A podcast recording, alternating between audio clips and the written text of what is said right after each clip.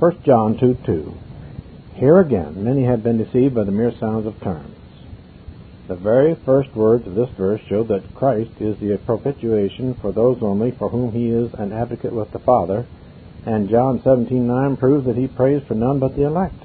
Again, if the closing words of this verse expressed an unlimited universality, then the previous clause would be quite superfluous.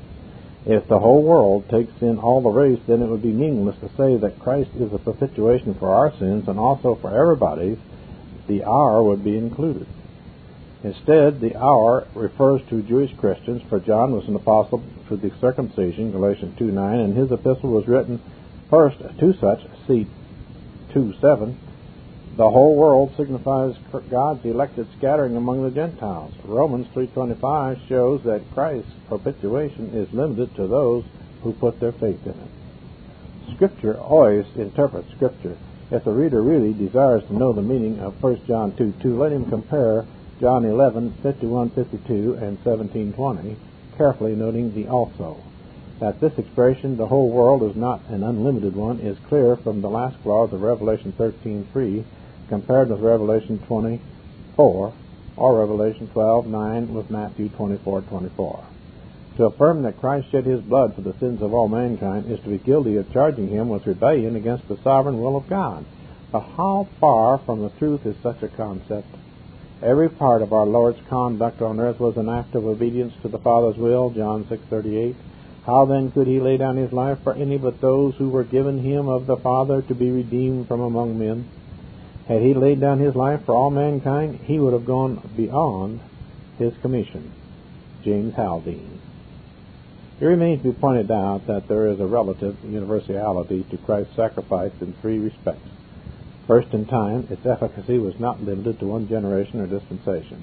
Being foreordained before the foundation of the world, 1 Peter 1.20, his merits extended to all believers from Abel onwards. Second, in place, the efficacy of Christ's death was not to be limited to any one nation, Revelation 5.9. Third, in virtue, the blood of Jesus Christ, his Son, cleanseth us from all sins, 1 John 1.7. Christ's sacrifice made atonement for Noah's drunkenness, Lot's incest, David's murder, Peter's denial, Paul's persecution of the church. In these three respects, there is no limitation to his sacrifice. Luke 19:41-44, Christ weeping over Jerusalem is often regarded as his lamentation over lost sinners. Such was not the case. Verses 43-44 show plainly that he had before him the destruction of the city. As he foresaw the awful siege and contemplated the unparalleled temporal calamities, he was deeply moved. As the nation, the doom of the Jews was sealed. The things belonging to their civic peace were now hid from their eyes. But so far from their spiritual state being hopeless, or Christ be willing that, he knew full well that in a few weeks, at most, thousands of them would believe to the saving of their souls. Space will only allow us to notice briefly a few more texts.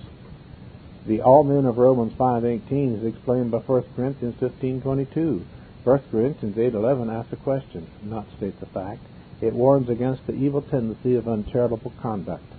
The all for whom Christ died, 2 Corinthians 5:15, are in the same verse said to live unto him which died for them. The word of 2 Corinthians 5:19 are those unto whom God is not imputing their trespasses, and that is certainly not the world of the ungodly, 2 Peter 2:5. The living God of 1 Timothy 4:10 is the Father. See Matthew 16:16, and Savior there means preserver in a temporal way. Christ tasted death for every Hebrews 2 9. There is no word for man in the Greek, and the next verse shows us it is every son. That some whom the Lord bought, First, Second Peter two one, shall be damned presents no difficulty. He bought the field, Matthew 13, 43, 44, but redeemed only his people as man, Acts 17:31. He has acquired the right to judge and dispose of all. To reason, as some have done, from the second half of Hebrews 9:26, that Christ made atonement for no man's sins in particular, but only for sin in general, is really too cruel for serious consideration. Yet this is what is being taught in many places today The cross is looked upon as little more than an honoring of the moral government of God, a satisfying of his justice abstractly considered. Such a theory involves this absurdity that Christ died not for the sinners, but for sin. Sufficient to point out the refutation that sin has no existence apart from sinners. Sin is not a mere nonentity, a mere metaphysical abstraction, but a moral agent to which it belongs. Separate sin from sinners, and it ceases to be. Surely the Son of God died for something else than a mere abstraction. To say that in the atonement of Christ, God had laid a sufficient and suitable basis for the salvation of all men, if so be they would avail themselves of it, may sound very plausible, yet is it in reality meaningless jargon. Such an assertion ignores the eternal and sovereign election of the Father. It dissevers the work of the Spirit from the work of Christ, it repudiates the lost condition of man while professing to widen the extent of the atonement, it compromises its reality and efficacy. To say that everything turns on the sinner's acceptance is to affirm that Christ did nothing more for those who are saved than he did for those who are lost. It is not faith which gives divine efficacy to the blood.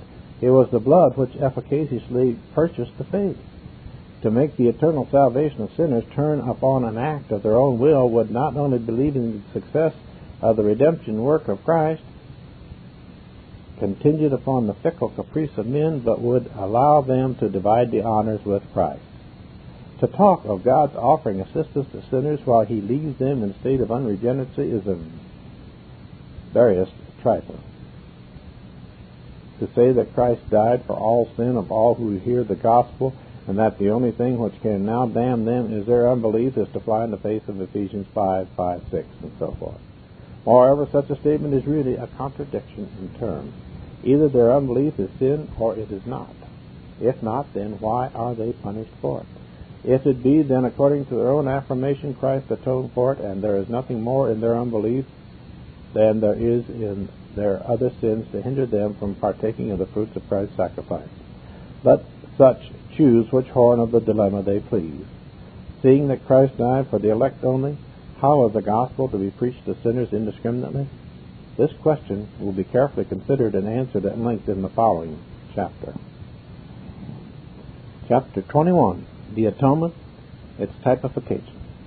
Christ has been greatly dishonored and his atonement grievously misrepresented by the attempts which have often been made to illustrate it from supposed analogies in human relations. Rightly has it been said that the plan of redemption, the office of our surety, the satisfaction which he rendered to the claims of justice against us, have no parallel in the relations of men to one another. We are carried above the sphere of the highest relations of created beings into the august councils of the eternal and independent God. Shall we bring our own line measure them? We are in the presence of Father, Son, and Holy Spirit, one in perfection, will, and purpose, if the righteousness of the Father demands a sacrifice, the love of the Father provides it. But the love of the Son runs parallel with that of the Father, and not only in the general understanding, but in every act of it, we see the Son's full and free consent. That's from Y. In the Wilderness, Volume 6. But while no parallel to the great transaction, or to the relation of the Father, Son, and Holy Spirit to its accomplishment, can be found in any of the relations of mere creatures to one another, God has graciously adapted a series of types historically and ceremonially to the illustration of his wondrous plan, and especially to portray the various aspects of the office and work of Christ. In them, the divine wisdom is signal, signally displayed, and it is the part of human wisdom to devote our closest attention to the same. By the typical system, God was not only educating his people for the good things to come, but was also preparing human language to be a fit medium for the revelation of his grace in Christ. It is to the types we must turn if we would define aright the sacrificial terms of the New Testament. But an impression obtains in some quarters that instruction by the types belongs to an inferior dispensation and was only designed for the church in the days of its infancy. Scripture teaches otherwise. It is true that the typology of the Pentateuch is the divine kindergarten, yet it is also true that whatsoever things were written aforetime were written for our learning, Romans 15:4, and that God's dealings with Israel were our types, 1 Corinthians 10:6 margin. Yea, so far from the study of the types being an elementary one, Hebrews 5, 10 to 12 shows that they furnished our strong meat. While it is true that the typology of the Pentateuch is the divine kindergarten, this does not mean either that the teaching of the types is to be lightly esteemed or that the instruction which they furnished is inferior in quality to that which is given in the epistles. No school child is really qualified to take in the teaching of the higher grades until he is thoroughly familiar with and has more or less mastered the lessons of the lower grades. So none are fully equipped to receive the evangelical teachings of the New Testament if the key phrases of the Old Testament types are neglected. Not only has the sacrificial work of Christ as many aspects as there are great sacrifices in the Pentateuch, but the doctrinal statements of the epistles are frequently couched in the language of the types and can only be rightly interpreted in the light which they furnish. A type is something emblematic or symbolic used to express, embody, represent, or forecast some person, truth, or event. It is an image or similitude of something else sustaining to doctrinal teaching some such relation as a picture does to a precept or promise, representing to the eye or imagination a concept addressed to the ear or understanding. It is one of the most frequent forms of figurative teaching in Scripture but being sometimes more obscure than obvious, demands keener insight and closer study. A.T. Pierson. The types were prophecies, forecasts of things to come, and therefore do they furnish one of the most striking and conclusive proofs of the divine inspiration of the Scriptures, for only he who knew the end from the beginning could have so accurately, so fully, and so marvelously anticipated and adumbrated Calvary thousands of years before Christ died. The Old Testament types were a mode of instruction of the way in which God was to be approached and were peculiarly suited to the human mind struggling with a sense of guilt, and they have furnished to the church of all times a vocabulary or nomenclature without which men could not, with sufficient precision, have been able to hold intercourse with each other on the subject of the atonement. It deserves special notice that prophecy is and the sacrifices are always found together and throw light upon each other, and that they run in parallel lines through the entire Old Testament economy. Nay, the sacrifices may be regarded as sort of a prophecy or a guarantee to which the veracity of God was pledged, for the shadow must one day be a reality. George Smeaton. A type is a prophetic symbol, and since prophecy is the prerogative of Him who sees the end from the beginning, a real type, implying as it does a knowledge of the reality, can only proceed from God. Liddon Bampton Lectures. The Old Testament types supply incontrovertible evidence that the gospel was no novel invention of New Testament times. When the risen Savior would make known to his disciples the meaning of his death, we read that beginning at Moses and all the prophets, he expounded unto them in all the scriptures the things concerning himself. Luke 24:27. So far from the evangel of the apostle being any absolutely new thing, every element in it was revealed long centuries before their birth, not only in words but in visible representations. There was both a wondrous anticipation of and preparation for the gospel. Thus, a reverent contemplation of the type supplies a blessed confirmation of the faith for they attest the divine authorship of both Testaments. Moreover, they stimulate adoration. Even when we know a person, we enjoy looking at his pictures, so here it is Christ that is before us in them.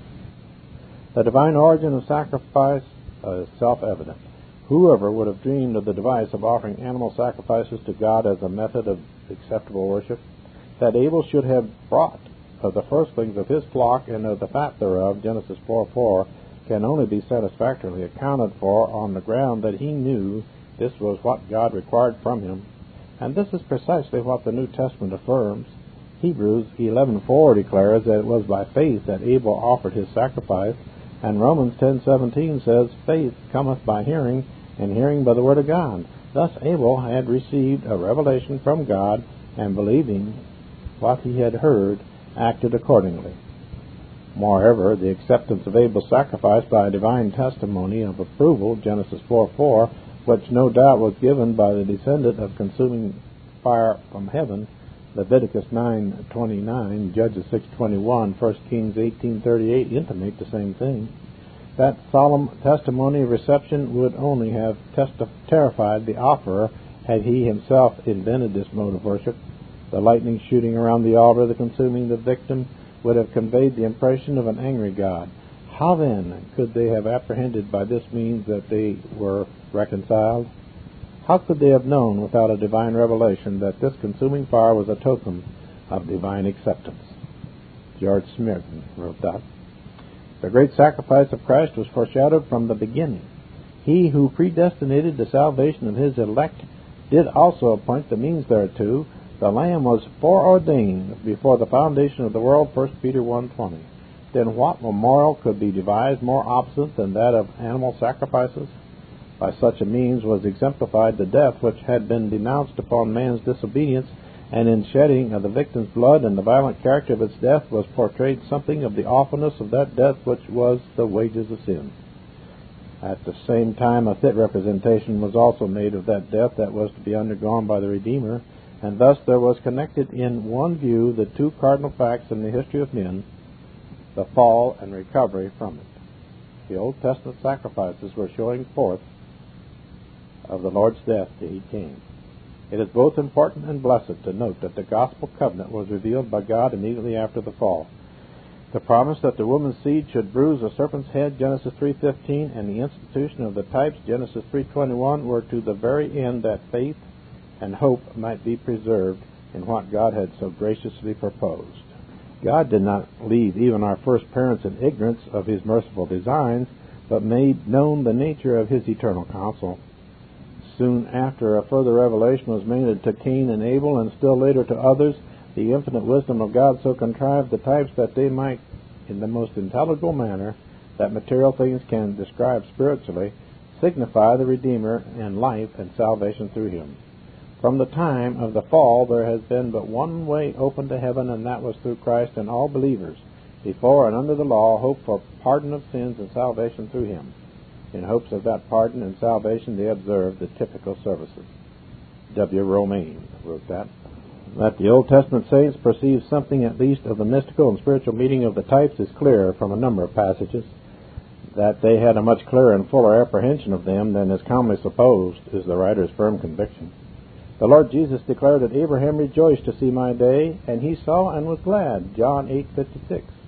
Hebrews 11:13 tells us that the patriarchs confessed themselves to be strangers and pilgrims on the earth, which shows they knew that their true inheritance was in heaven, while Hebrews 11:14-16 expressively states they sought and desired a heavenly country. Job said, "I know that my Redeemer liveth," in 1925, and the Hebrew word there for Redeemer signifies one who is a Redeemer by right of affinity or kinship, not only a Redeemer in act but in office. So also David acknowledged, My flesh longeth for thee, to see thy power and thy glory, so as I have seen thee in the sanctuary. Psalm 63:2. That is, by means of the figures and shadows of the vessels of the tabernacle and the Levitical services and sacrifices. First the blade, then the ear, then the full corn in the ear enunciates one of the principles of divine work in everything, the types not accepted. The farther we proceed, the profounder their meaning and the fuller their detail. In the divine clothing of our first parents with coats of skins, Genesis 3:21, there were illustrated the facts that fallen man needed an external covering to fit him to stand before God, that he could not produce this by his own labors, that the life of an innocent victim must be taken in order to provide a suitable covering for him, that God himself must provide it. In the offering of Abel and God's acceptance of the same, Genesis 4 4, we learn that God can only regard any sinner with favor by virtue of his acceptance in Christ. The divine origin of sacrifice is again intimated in that before flesh was eaten by man, the distinction between clean and unclean animals was quite familiar. Genesis 8:20. The power of an accepted sacrifice to remove the divine curse was plainly signified in Genesis 8:21. The principle of substitution was strikingly manifested in Genesis 22:13. What may be termed the first great sacrifice was the Passover recorded in Exodus 12. There we behold the efficacy of the Lamb's precious blood to deliver those sheltering beneath it from the judgment of God which their sins deserved. What virtue, an infidel might ask, had the blood of a poor animal to secure the life of Israel's firstborn from the sword of the mighty and invisible angel? Was the blood on the door a necessary mark for the angel because he had not understood enough to distinguish between the houses of the Egyptians and the Israelites? Could not God have signified his pleasure to the angel without such a mark as this? The answer to these and all such questions is God's design was to furnish a type of Christ and instruct the faith of his people in things to come. The following is a bare outline of the point of the Passover type which may be profitably studied by the reader. First divine judgment was pronounced. All the firstborn, parenthesis, the representatives of the family, in, parenthesis, not of, the land of Egypt shall die. Exodus 11, die. Second, God put a difference between the Egyptians and Israel so that not one of his own people were hurt. Exodus 11:7. Third, not by Israel's choice or Moses' recommendation, but by divine appointment, every Israelitish household was to take an unblemished lamb, kill it, and apply its blood to the outside of his house. Exodus 12:3-7. Fourth, the divine promise was, "When I see the blood, I will pass over you." Exodus 12:13. Fifth, the angel entered not such houses, for death had already done its work there. A substitute had been slain.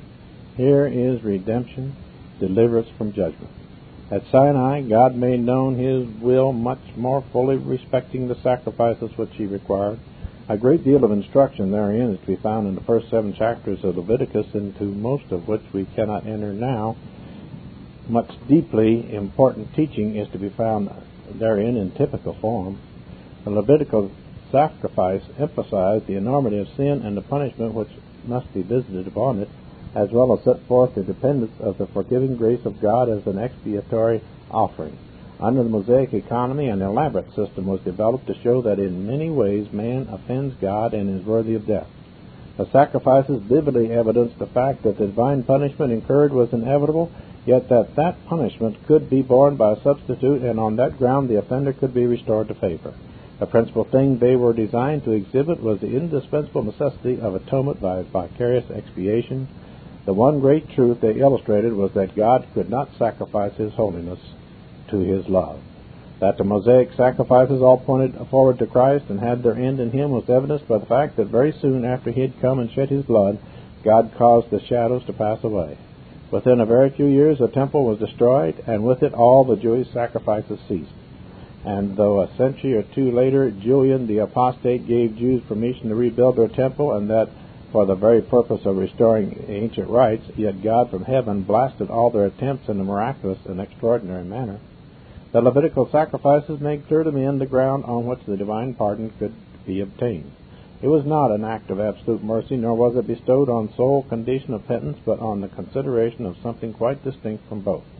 And it shall be, when he shall be guilty in one of these things, that he shall confess that he hath sinned in that thing and he shall bring his trespass offering unto the Lord for his sin, and the priest shall make an atonement for him concerning his sin, and it shall be forgiven him. Leviticus 5, 5, 6, and 10.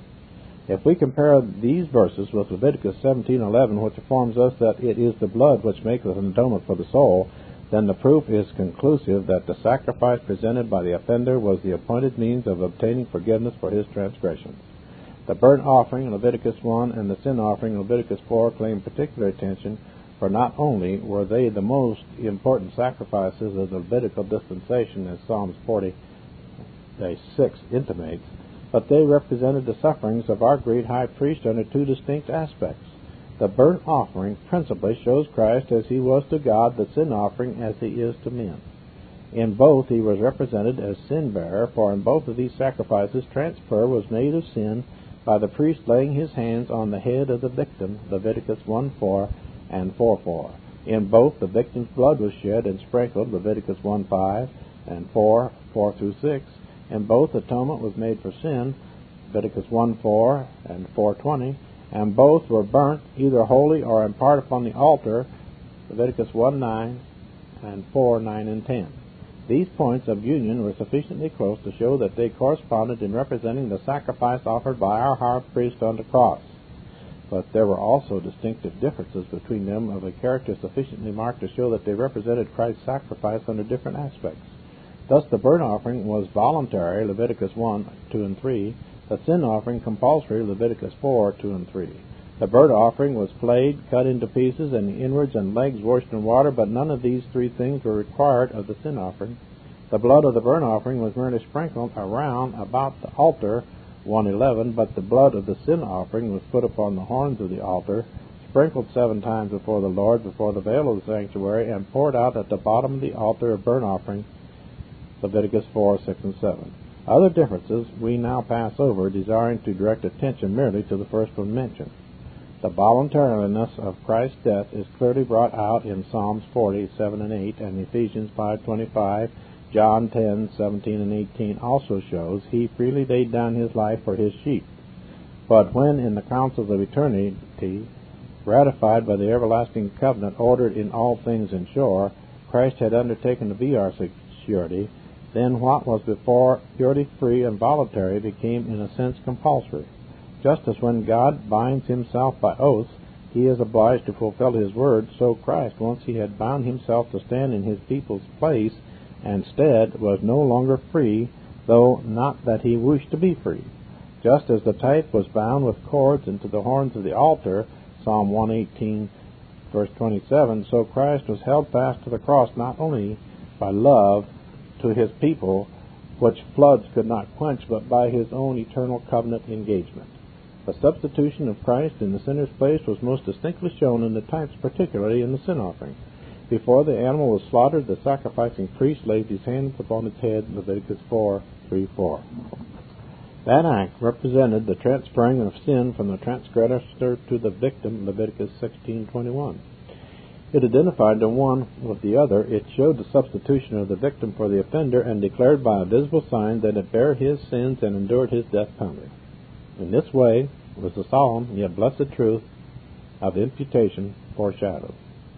It was because God transferred to Christ the guilt of his elect, constituting him sin for us, that the sword of divine justice smote him as he bare our sins in his own body on parenthesis or to uh, the tree. The most important of all types is that which is found in Leviticus 16, the appointed ritual for the great day of atonement. The type of Leviticus 16 goes much farther than does the one in Exodus 12. The Passover illustrated the redemptive character of Christ's sacrifice. That of Leviticus 16 is propitiatory nature. In Exodus 12, we see the blood sheltering from judgment those who are under it. In the early chapters of Leviticus, we see the power of the blood restoring to communion the penitent transgressor but in Leviticus 16, we behold the blood opening a way into the very presence of God, entitling the penitent and believing worshiper to come with boldness unto his very throne. By a careful comparison of Deuteronomy 27 and Leviticus 16, we may discover how the law was and still is a schoolmaster unto Christ, Galatians 3:24. In the former chapter, we see that the law demanded implicit and complete obedience to its demands, verse 10, and how that the Levites pronounced with a loud voice a curse on the transgressor of it, verses 14, 15. That curse was repeated twelve times according to the number of Israel's tribes, and on each pronouncement thereof all the people were required to say Amen, the final word being, Cursed be he that confirmeth not all the words of this law to do them, verse 26, and see Galatians 3.10. The law required sinless perfection under the penalty of eternal damnation, and thus it revealed the imperative need of an atonement. While in Leviticus 16 we see how that law, by its great sin offering, with its blood of atonement, pointed forward to Christ. The sacrificial system of Judaism reached its climax on the great day of atonement. As the ark was the chief object in the tabernacle, so the annual day of propitiation was the chief one in Israel's religious calendar. On that auspicious occasion, the high priest divested himself of his robes of glory and beauty, Exodus 28, and put on the holy linen garments, Leviticus 16:4.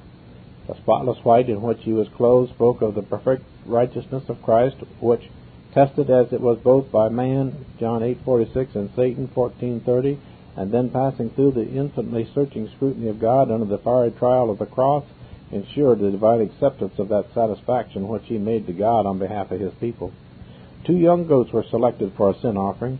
Though there were two animals, it was but one offering. The two goats were selected in order that a full representation might be given, the one being designed more expressively to exhibit, exhibit the means and the other the effect of the atonement. They were brought and presented together before the Lord, verse 7, the Lord determining by lot which of them was to be slain. The other animal stood by and was atoned for, Hebrew of verse 10, by the dying victim, and then bore away the sins laid upon it into the land of eternal forgetfulness. Verses 21 22. A blessed figure, of that remission of our sins when we believe on the Lord Jesus Christ unto salvation. Passing by what was done with the bullock, we confirm our attention unto the two goats. After the one had been killed, the high priest took its blood within the veil and sprinkled it upon the mercy seat not once, but seven times before him to provide a perfect standing ground for his people. The antitype of this is seen in Hebrew 9:12. But by his own blood he entered in once into the holy place, having obtained eternal redemption. Hebrews 9:12. The consequence of this is that having therefore, brethren, boldness to enter into the holiest by the blood of Jesus, by a new and living way which he hath consecrated for us. Hebrews 10:19 and 20.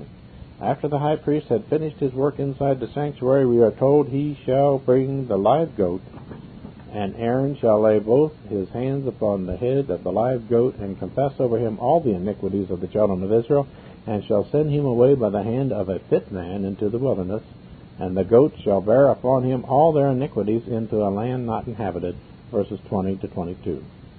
That was a continuation and completion of the ceremony concerning the sin offering, so that this symbolic transfer of their sins to the head of the scapegoat which bore them away, plainly signified that the atonement effected by the sacrifice of the first goat was a complete removal of all their transgressions from before the face of God. And Aaron shall come into the tabernacle of the congregation, and shall put off the linen garments which he put on when he went into the holy place, and shall leave them there. Leviticus 16:23. Why? To denote that his work was finished. The blessed antitype of this we see in Luke 24:12 on the resurrection morning, those who came to Christ's empty sepulchre behold the linen clothes lying there, a token that he was risen from the dead, and so of atonement completed and accepted by God. One other important feature in the types often overlooked claims our notice, namely the burning of the victim's body on the altar, Leviticus 1.10. The animal was first slain as a just judgment for the sins which had been transferred to it by the laying on its head of the hand of the offerer, and then after guilt had been borne, its flesh was laid on the altar and burned, and went up with acceptance unto God a sweet smelling savor. In this was represented the glorious truth that not only was Christ our sin bearer, but that he is also our righteousness before God. Jeremiah 23 6, 2 Corinthians 5 21. We are identified with him not only in his death for us, but also in the fragrance of it before God. In Numbers 19, there is yet another most important type upon which we can only now say a few words. In it, we see how the death of Christ has made full provision for these those defilements which he, his people, contracted while passing through this evil world. In it, too, we behold again the steady progress in the types and deeper instruction which God gave to Israel from time to time. They were not yet in the land of Pharaoh when the Passover was instituted. The doom of Egypt and their own deliverance therefrom were the thoughts then presented to their souls. Later they were brought nigh to God, Himself tabernacling in their midst, and in Leviticus 16 they are shown the high demands of His holiness. Now in Numbers 19 they are taught that even the unavoidable contact with death, parenthesis, the world lying in the wicked one, defiles but God has provided cleansing from it. In closing, we call attention to one other deeply important value of the types and the use to which they may be put. They furnish an infallible rule by which can be tested any man's, parenthesis, our own included, interpretation of the New Testament scriptures concerning the atonement. He who denies the penal and vicarious nature of Christ's death repudiates the clear testimonies of the types. He who sets aside the efficacy of his sacrifice by reducing it to a merely making possible the salvation of man does likewise. For the types know nothing of an ineffectual sacrifice. So, too, in them we see plainly the limitation of God's love to his elect people, for no lamb, no lamb was provided for the Egyptians, nor did Aaron make any atonement for the sins of the Midianites and the Amorites. Chapter 22 the atonement is proclamation. We have now arrived at what is, from some standpoints, the most difficult aspect of our subject. exactly what is it which the servant of God ought to preach, or more specifically, what constitutes the main item in his message to the unsaved, and in what is he to instruct the saints. To many appears that he who clearly apprehends the limitations of God's love to his elect and the satisfaction of Christ being made for them only, it is to be fettered in the preaching of the gospel. Yea, not a few suppose that if a preacher really believes such doctrine as these, he will have no message at all for the unsaved. But such is far from being the case. Those who draw such conclusions err grievously. No honest mind can ponder the epistles of Paul without seeing that he believed firmly in the sovereign love and discriminating grace of God and the restricted design of the atonement, yet none can read through the Acts without discovering that same Paul was a most zealous evangelist and preached a gospel which was free as the air we breathe. That Christ died only for those who shall be infallibly saved is a doctrine which seems to have an adverse bearing towards the world at large and to embarrass a free proclamation of the gospel a feeling arises that there is something very much like an inconsistency or incompatibility between the restricted design and efficacy of the great propitiation to a predetermined and limited number of the race and the commission which Christ has given to his servants. In seeking to grapple with this difficulty, let us begin by inquiring Is an unlimited atonement necessary in order to warrant ministers of the gospel tendering divine pardon to all men without exception? and inviting and exhorting them to come to Christ? In seeking an answer to this question, it should be evident that our conduct in preaching the gospel and addressing our fellow men with a view to their salvation should not be regulated by any inferences of our own from the nature and extent of the provision actually made for saving them, but is to be governed solely by the instructions which God has given. It is not for us to reason and argue, but to obey. The commission which Christ has given to his servants is too plain to be misunderstood. They are commanded to preach the gospel to every creature, Mark 16:15. They are required to proclaim to their fellow men of whatever character and in all variety of circumstances glad tidings of great joy. They are bidden to preach repentance and remission of sins in his name among all nations, Luke 24:47. They are enjoined to say, all things are ready, come unto the marriage, and to go forth into the very highways, and as many as they shall find bid to the marriage. Matthew 22, 4 and 9. They are to invite men to come to Christ and beseech their hearts to be reconciled to God. 2 Corinthians 5.20. They are to freely announce that the gospel of Christ is the power of God unto salvation to everyone that believeth. Romans 1.16. And that whosoever shall call upon the name of the Lord shall be saved. Romans 10.13. Nothing could be clearer than this, and no philosophical reasoning or theological sophistries must be allowed to negate their marching orders. God's revealed will is our only rule to walk by and must ever be held as sufficient warrant for all that we do. In seeking to know our duty as to whom we should preach and as to what we are to say to our fellow men, Holy Writ is to be our sole guide and authority. Denominational customs, creedal prejudices, the example of eminent preachers are no criterion at all. To the law and to the testimony, Isaiah 8:20, must be our one and only recourse. Our business is to preach the word, 2 Timothy 4:2, leaving God to apply it according to His eternal purpose. We are to sow besides all waters, Isaiah 32:20. Thus, our duty is clearly defined. Like the sower in the parable, Matthew 13, we are to scatter the seeds on the stony as well as on the good ground. The servants of God are to preach the gospel, Mark 16:15, which is a proclamation of mercy through Christ. The gospel is the divine revelation of the way of salvation by free grace through the Lord Jesus. It announces deliverance from condemnation and bestowment of eternal life upon all who would comply with its terms. The gospel presents not a system of philosophy, but the person of the God man as the object of faith. It makes known how the thrice holy God may be just and yet the justifier of lawbreaking sinners. The things of our eternal concernment are therein proposed to us. A compliance with this divine revelation is made of repentance towards God and faith toward our Lord Jesus Christ, Acts 20, 21. Remission of sins is freely promised to all who thus comply with it. But it also implies and denounces tidings of the very opposite nature to all who neglect it. He that believeth not shall be damned. Mark 16, 16. The Lord Jesus shall be revealed from heaven with his mighty angels in flaming fire, taking vengeance upon them that know not God, and that obey not the gospel. 2 Thessalonians 1, 7 and 8. Now, in preaching the gospel to a single individual, which is usually more difficult than preaching to a crowd, it is in no wise necessary to say to him, Christ died for you, he bore your sins on the cross. Neither the Lord Jesus nor the apostles adopted such a mode of procedure. Take one pertinent illustration from each of them. In his discourse to Nicodemus, Christ did not say, As Moses lifted up the serpent in the wilderness, even so the Son of Man be lifted up for you. But even so shall the Son of Man be lifted up, that whosoever believeth in him should not perish. John 3.14. Thus pressing the responsibility of his hearer. So too, when the Philippian jailer cried, What must I do to be saved? Paul said, Believe on the Lord Jesus Christ. But he did not add, Who died for you. It is not until after we have truly believed that we learn we are among the favored company for whom the incarnate Son shed his precious blood. The gospel declares that Christ died for the ungodly, Romans 5 6, and that the most ungodly wretch there is out of hell who repents and believes shall be saved.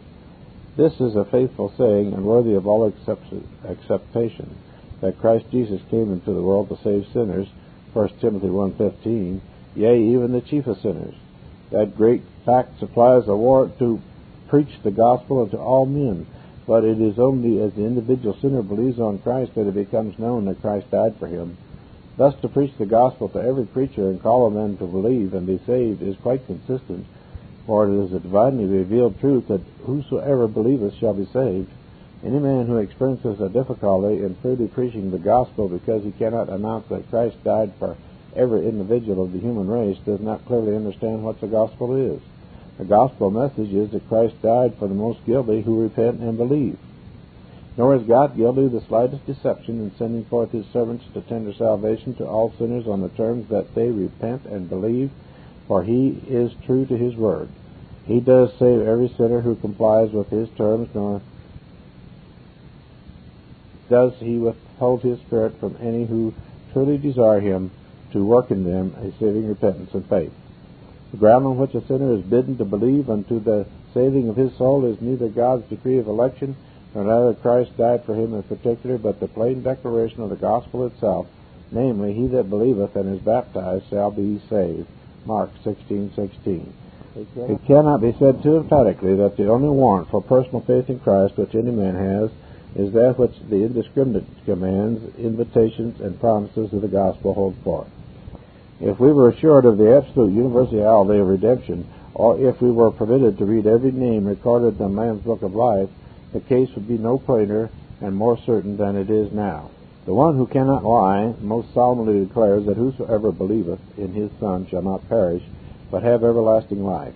Christ himself expressly announces, Him that cometh unto me I will in no wise cast out, John 6.37. Any other warrant than that would be entirely inconsistent with the nature of faith to demand it is sheer rebellion. Neither God's sovereign formation of an elect company into salvation nor the limitation of Christ's atonement to that company in any wise alters the fact or militates against the truth of the indiscriminate tender of pardon which is made by and through the gospel. It is every man's duty to repent and believe the gospel. It is God's gracious purpose to receive and save all who do thus repent and believe. The proclamation which God is making through the gospel is real and sincere. The reason why so many do not benefit from that proclamation and avail themselves of the prophet's mercy is their own willful refusal of it. The door of divine mercy stands wide open. Over its portals stands written, Whosoever will may come. If those invited insist upon making excuse, then their blood is upon their own heads. Their very refusal to come to Christ that they might have life, John 5:40, only makes manifest the inveteracy of their sin, and will yet most fully justify the righteous judgment of God in the day to come. Psalm 51 4, Matthew 22 12, Romans 3 19. An indiscriminate offer of an interest in the atonement has been made for 2,000 years since Christ died. But remember that the same indiscriminate offer was made for 4,000 years before he died. The offer then was that if man would believe upon a Christ to be sacrificed hereafter they should be saved. Now, is it sense or nonsense to believe that at the end of those 4,000 years Christ died for the purpose of saving those who had already rejected him and who had consequently gone to their own place? Would it not have met the precise case of all who lived on earth before his advent if he had promised them that at the end of time he would die to save all those who had previously believed? Would there have been any propriety in his promising to die also for those who had previously rejected his kind offers and been lost? As far as the design of the atonement, the purpose to be attained by his death is concerned, what conceivable difference does it make whether the sacrifice of Christ be offered at the beginning, the middle, or the end of human history? If he had died at the end, he certainly could not die for those who had previously rejected his offer and perished therefore. And since he did die in the middle, why may not the gospel be offered on the same terms to all men as well as before his death? This Reformation audio track is a production of Still Waters Revival Books. SWRB makes thousands of classic Reformation resources available, free and for sale, in audio, video, and printed formats. Our many free resources, as well as our complete mail order catalog, containing thousands of classic and contemporary Puritan and Reform books, tapes, and videos at great discounts, is on the web at www.swrb.com. We can also be reached by email at swrb at swrb.com, by phone at 780 450 3730, by fax at 780 468 1096, or by mail at 4710 37A Avenue, Edmonton, that's E D M O N T O N, Alberta abbreviated capital A, capital B, Canada, T6L3T5. You may also request a free printed catalog. And remember that John Calvin, in defending the Reformation's regulative principle of worship, or what is sometimes called the scriptural law of worship, commenting on the words of God, which I commanded them not, neither came into my heart, from his commentary on Jeremiah 7:31, writes, God here cuts off from men every occasion for making evasions, since he condemns by this one phrase, I have not commanded them, whatever the Jews devised. There is then no other argument needed to condemn superstitions than that they are not commanded by God. For when men allow themselves to worship God according to their own fancies, and attend not to his commands, they pervert true religion. And if this principle is adopted by the papists, all those fictitious modes of worship in which they absurdly exercise themselves would fall to the ground. It is indeed a horrible thing for the papists to seek to discharge their duties towards God by performing their own superstitions. There is an immense number of them, as it is well known, and as it manifestly appears. Were they to admit this principle, that we cannot rightly worship God except by obeying His word, they would be delivered from their deep abyss of error. The prophet's words, then, are very important when he says that God had commanded no such thing, and that it never came to his mind, as though he had said that men assume too much wisdom when they devise what he never required, nay, what he never knew.